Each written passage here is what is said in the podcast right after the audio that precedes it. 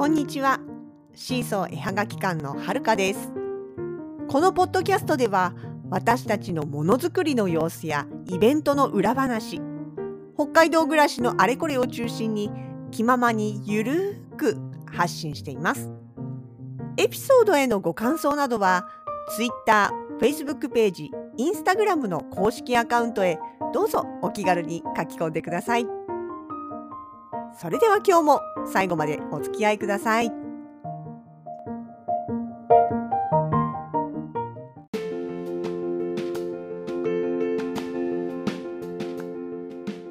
2022年5月の15日日曜日札幌ハンドメイドマルシェ2日間の会期が終了いたしました実はですね昨日5月の14日初日の後にも1日目のレポートということでねラジログ入れるつもりでいたんです。途中までやったんです。喋り始めたんです。なんだけどなんかねあの疲れてたみたいですね。そう当日搬入ということもあってまあね朝早めに行ったということもあるんでしょうけれどもまあまあとにかく体力がなかったんでしょうね。昨日もだから録音している最中に喋りながら寝落ちてるんですでもね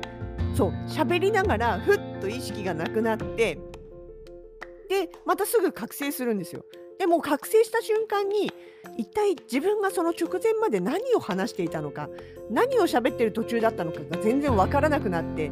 あーあーああなんだっけ？みたいな感じになっちゃってそこで録画録音を中断して気を取り直して聞き直してああここまで喋ったんだ。じゃあここから先はちょっと一回カットすればいいやと思ってそのつでその続きからまたあの喋ろうと思ってやり始めるんだけどまた間もなくして喋りながら意識を失ってで覚醒して何喋ったか分かんなくて止まるっていうことを繰り返したのであもうこれは赤いなと。今今日やってもあのなんだろうちゃんと喋れないだろうしつないだところで多分そのつながるつなぐ作業自体が多分寝落ちるなと思ってもう諦めてしまいました。ちなみになんですけどそれね喋っててもちゃんと寝落ちててもちゃんと喋ってるんですよ。録画聞き録音聞き直すとねあの普通にちゃんと喋ってます。ある意味すごいなと思う。自分のことだけど。そこで覚醒した時に何喋ってるかだそれこそあれですよね。いや原稿あっても分かんないかな。あの何気なくやろうと思えばそのまま続けられちゃうくらいの多分知らないで聞いてたら分からないくらいのはっきりさ加減で喋ってます、えー、寝落ち力すげえなって。そうまあそんな話しだすと他にもそういえばそんなことがどうとかってなるんで、まあ、省略。でねいやでも本当体力落ちたねって思いますね。なんか最近繰り返しイベントに出るたんびに言ってますけども。やっぱり2年間イベントなかったほぼほぼなかったブランクはでかいですね。まあしょうがない。で、まあ、札幌ハンドメイドマルシェというイベント自体が初めての開催だったんですね。でこのねとなんとかどこどこハンドメイドマルシェっていうのは全国各地でやっていてそれこそ横浜ハンドメイドマルシェとかね京都ハンドメイドマルシェとか神戸とかね結構全国何箇所って言ったかな？12箇所か13箇所か結構あちこちでやってるんですよ。私はむしろね横浜ハンドメイドマルシェはもうだいぶ古いのでいつか出てみたいなとは思ってたんですよね。まあ、いやあの実家からのあのアクセスもいいですし場所もねパシフィコかなんかでやってたのかなちょっと面白そうだなと思っていずればと思いながらなかなかタイミング合わなくてねそれこそそうちょうどこのゴールデンウィーク明けの5月の時期とかに横浜でやってることも多かった気がしますけどまあまあそんなこんなでいいなと思いながらも出ていないイベントの一つが今度札幌でやることになったということでね最初に募集かかった時にはまあ喜んで申し込みをしたわけなんですが前にも言った通り、えーと、結局ワクチンのねコロナワクチンの接種集団接種会場になってしまいましてで1年近く延期になったんですね。でまあそれがねようやくようやく実現できたというところです。ねそうえっとね会場についてなんですけど札幌ドームよりはまあ津ドームなんでね今回場所が東区にある津ドームなんで札幌あとド札ドよりは全然ち規模は小さいんです。なんで入り口がねやっぱ1箇所しかないんですよ。でそうなると今回みたいなねこのこういう状況の中だと当然のように検温とかそういう体調チェックだとかをしてからじゃないと入れない感じになってしまうのでどうしてもやっぱね入り口がかなり滞留したみたいです。うん、あの早い時間から来てたけど中に入るまでに結構待ったっていう方が多かったです。検温の他に、なんだっけ、ココアかななんかの登録してますかみたいなチェックとか、そういうのがあったみたいなんですね。で、まあ、そうそう。札戸みたいにね、入り口が何箇所かあれば、それでももう少しさばけるのかもしれないんだけども、だからね、そう、びっくりしましたよ。初日、さあ、スタートしましたってなってからも、ややしばらくお客さんの姿が見えないんですよ。いや、確かに札幌ドームもコロナが始まってから1回あった、あの、あれの時はね、あの、モノビレの時は、スタートしてから実際にお客さんがこう流れてくるまでに多少タイムラグがあったのは覚えてるんですけどもまあそれでも札道はね広いし大きいし入り口入ってからの距離も遠いんででまあ間もなくしてこう流れてきたっていう記憶があったんで今回ねほんとね最初結構30分ぐらい心配でした。あれ？お客さん来てなくない？みたいな。まああの多分ね入り口に近い方だった人たちはそこまでではなかったと思うんです。人が入ってくるの見えてたから。私たちはどっちかっていうと、ちょっと奥まったところだったのでね、本当にあの、お客様がこっちまで来るまでにね、あれ？って、うん、気になるぐらいの感じでした。まあでもね、そこから先始まってしまえば、徐々に徐々にお客さんも増えてきて、で、あの、あちこちのね、ブース見て回りながら、うちの方にも結構お客様来てくださいましたので、あそこからはね、安心していられたわけなんですけれどもね。どうなんでしょうね。あの、今回、ワークショップも結構ブースが大きく作られていて、ワークショップエリアみたいなのがあってね、で、皆さん来た方々がそれぞれいろんな体験をできるということで、まあ、そっちはそっちでね、あの見てる限りは割とひっきりなしにというか人が入ってやってたので面白そうだなとは思いました。でワークショップはそうやってエリアが固まってたんですけど、まあ、電源の問題とかもあるでしょうからね固まってたんですけどそれ以外のブースが何だろう特にジャンル分け的なものがなかったんですよね。うちなんかはまあ普通ジャンル分けがある場合だったら雑貨とかクラフトとかそっちの方に入るんですけど、まあ、うち今回は大人にアクセさんだったし反対側も服飾系ですかね周りもまあ結構な割合でアクセさんがいたりとかしてねでなんだろうジャンル分けって特に多分してないんだと思うんですよね。まあそれがどうなのかっていうのは会場の大きさとかにもよるでしょうからまああれなんですけどもね。あとはね、そう会場内ね、場所によって明るさがだいぶ違ったんですよ。私たちのいたエリアは、なんていうのかな、2階部分の窓が、あの大きい窓がちょうどある場所で、しかもなおかつ、あの、なんていうかな、フィールド部分っていうのかな、私たちがいる1階の地面の部分のところに向かって照明がバーッとつくような感じだったので、結構明るかったんですね。で初日なんかもう風強いけど晴れてはいたのでね、あの明かりも入ってきて、あ、結構明るいなっていう感じだったんです、自分たちのブースは。ただ、その後、ちょっと他のブースエリアも見に行ってみようと思ってお散歩に行ってみると、反対側のエリアはね、結構暗かったです。でもそれもそのはずで、ふっと振り返ればね、あの窓もないし、照明もものすごい高い位置についてるんですよね。あのいやわかんない。正確にはわかんないけど私たちのところに当たってる照明が例えば高さ的に言ったら3階相当のところから照らしてきてるとしたら反対側の方はずっと斜めになって高くなってて、まあね、あの野球とかやるような感じじゃああのドーム何やるんだろう？でもねそうそれでえっとだからなんていうかな5階部分くらいの高さっていうのかな？もっとあるかな？かなり高い位置からの照明になってたので窓もない上に照明も遠かったからこう薄暗いっていう感じがしました。もう照明をね自分で持ってきてる人はもちろんそれで良かったんでしょうけども結構ね場所によってあのかなりと違いがあってまあね分かってればもちろん用意してきたんでしょうけど知らずに来ちゃった人はちょっとあの暗い方のエリアの人は辛い部分があったかもなとは思いました。まあ、あらかじめねそういう話が分かってればなんてことはなかったのかもしれないですけどね。まあ、そんな感じで、えー、昼げてうちのブースですね。昨日私たち昨日おとといどうあ今日昨日今日どうだったかっていうのが今回はねパズルがフィーバーでしたね。透明アクリルジグソーパズル。もともとあのモノビレッジの時にオーダーしてくださった方があの今回のイベントに取りに来てくださったっていうのもあって、まあ、それはもちろんオーダーなんで当然なあの動くのは当然なんですけどもそれ以外の方でもなんかあのー、興味を持ってねで、ま、パズルのサンプルを触るだけじゃなくってそのパズル自体のなんていうかな仕組みっていうかそういうものに興味を持ってくれて小さいサイズから大きいサイズから。結構ね旅立っていきました。A4 サイズのね一番大きいやつなんですけど A4 サイズのパズルってあ完売しちゃったんですよ。だけどね作るの結構大変らしいんですよね。いやあのうちのアクリルパズルってねレーザーカッターで切った後に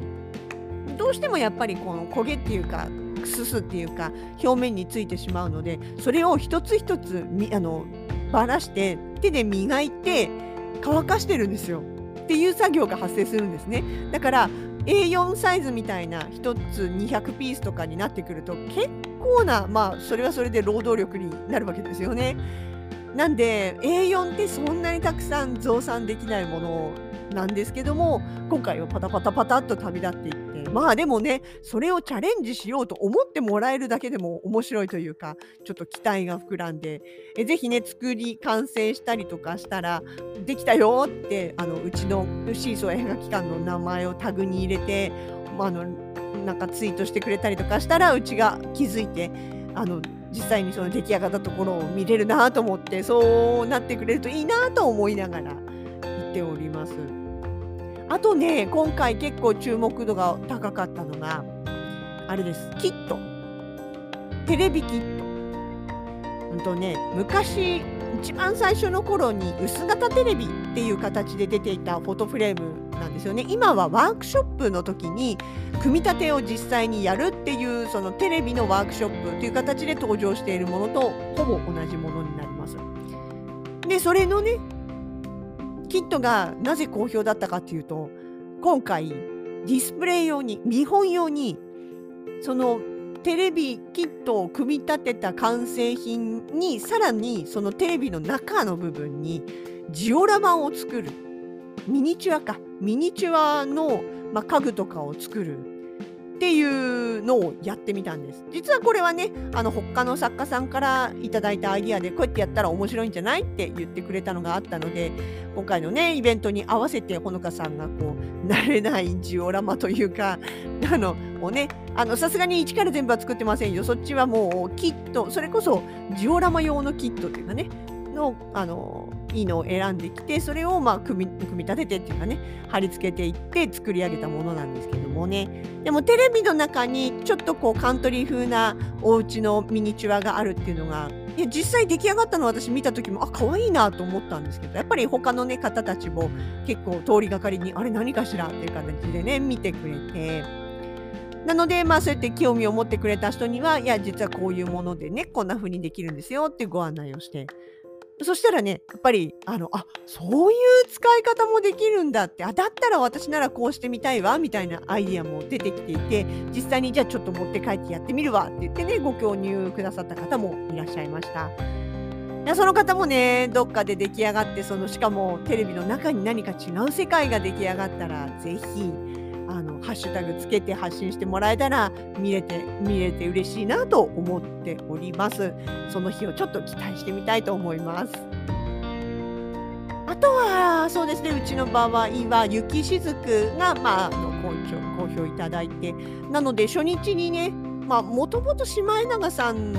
のあの雪しずく少なめにはなってたんですけど雪あのしずくしずくじゃないあのえっと、シマエナガ以外の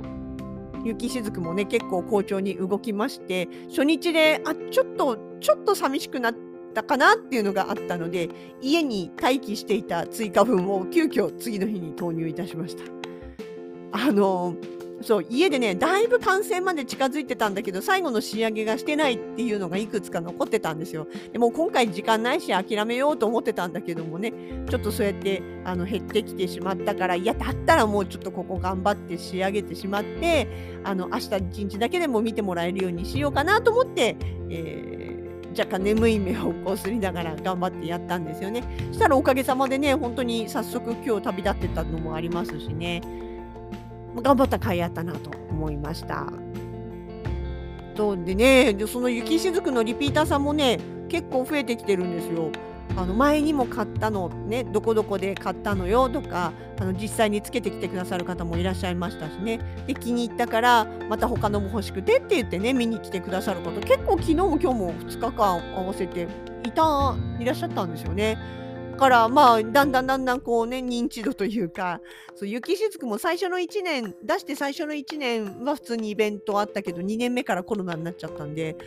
だそういうところでもねちょっとまああのあれなんですけどそれでもまあ少しずつ少しずつ認知していただけてるのはやっぱ嬉しいですよねまたちょっと違う変わったものとか面白いものをどんどん作っていこうっていう気になります。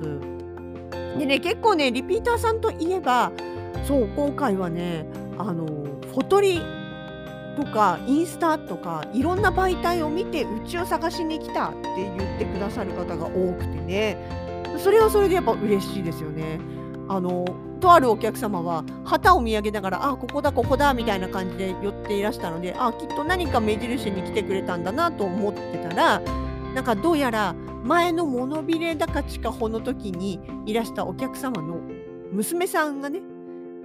あの訪ねてきてくださってでお母様がその前に買った時についてきたあのフォトリ歩きというまあ要は私たちの今後のイベント出店情報その現時点で決まってる情報を載せた小さなリーフレットみたいなのを作ってるんですね。でそれを、えっと、LINE かな？わかんないけど何かで娘さんに送って今日このイベントに出てるはずだからこのシーソーさんとこのブースに行って、えこれこれを買ってきてほしいっていうふうにリクエストしてくださったらしくってで娘さんがそれをねあの頼りにうちまで来てくれたっていう話を聞いてあよかった本当に見てくれてる人いるんだと思ってそれはそれで嬉しかったですよね。あとはやっぱ最近ここもしばらく一番多いのはインスタですかね。インスタ見てとか、うん、インスタでチェックしててっていうツイッターとかフェイスブックとかっていう話よりも、うん、私の周りというかうちのお客さんのところではインスタを見てチェックしてきたよって言われる方がやっぱ多いですね。まあ、そうやって聞いてるとインスタも本当に引き続き力を抜かずにやっていかなきゃなと思って、うん、思いました。まあ、そういうね本当にあのあそうそうあとねポッドキャスト聞いてるよっていう方も結構いてくださってあよかったってこう実はねポッドキャストが一番反応見えないんですよ。あのコメント欄とかもないしとかねそのなんだろう他の SNS みたいに「いいね」とかのボタンがあるわけでもないので本当にあの純粋なその何て言うのかな再生履歴の数だけしかあの反応がわからない状態なんでねだからそうやって実際に会った時にね聞いてるよとかあの何々の話とかって言ってくださるとあよかった聞いてくれてる人いると思ってねすごい励みになりますね。本当にそういうちょっとしたねお客さんとの交流とか作家さんとかの、まあ、やり取りとかねそういうのがやっぱ楽しいしやっててよかったなって思うんですよね。なんていうのかな？対面だからこそ人に会えるからこそできる楽しみっていうかね。あの通販ともまたちょっと違ったこうワクワク感みたいなのがありますよね。こういう会場ってね。でまたねいろんな刺激を受けますよね。いろんな作家さんが自分にできないようなことをいっぱいいっぱいやってすごい素敵な作品を作ってらっしゃるんで。ああだったら自分ももっともっとこういうのを作ってみたいなとかっていうね何て言うかなモチベーションアップみたいなそういう感じになりますよね。あとはねそうもちろんそのなんだろうものづくり面もそうだけれどもポストカードをねお客さんとかが手に取って「あら素敵だね」とか「これはどこで撮ったの?」とか「あこういうのもらったら嬉しいわね」みたいなことをね言ってくださるとそうそうって私たちそういえばポストカード屋さんだったっていうね。あのもっともっと素敵な写真も撮りたいしあの面白い視点でのねポストカードなかなか他では見かけないようなでもなんかこう気になるそのポストカードを作っていけるようにちょっとね気合い入れを直さなきゃなとは思いました。本当に。またね頑張って新作作ったりとか早く取りに行ったりとかしたいですね。そんなまあ2日間でございました。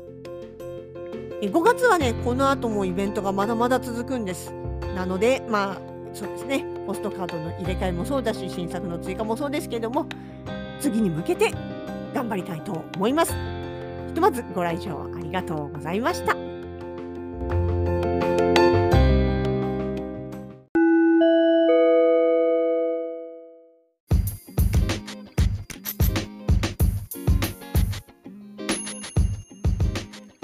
シーソー絵はがき館直近のイベント出店情報です。5月24日火曜日地下穂に登場いたします。おなじみのハンドトゥーハート。場所は札幌駅前通り地下歩行空間の北三条広場にて開催となります。続く28日29日土日は大通り直結の札幌市民交流プラザに出店いたします。どちらも対面販売の物販となります今度こそ新作フォト言葉ポストカードをお持ちしたいと思っておりますどうぞお付き合いくださいませ。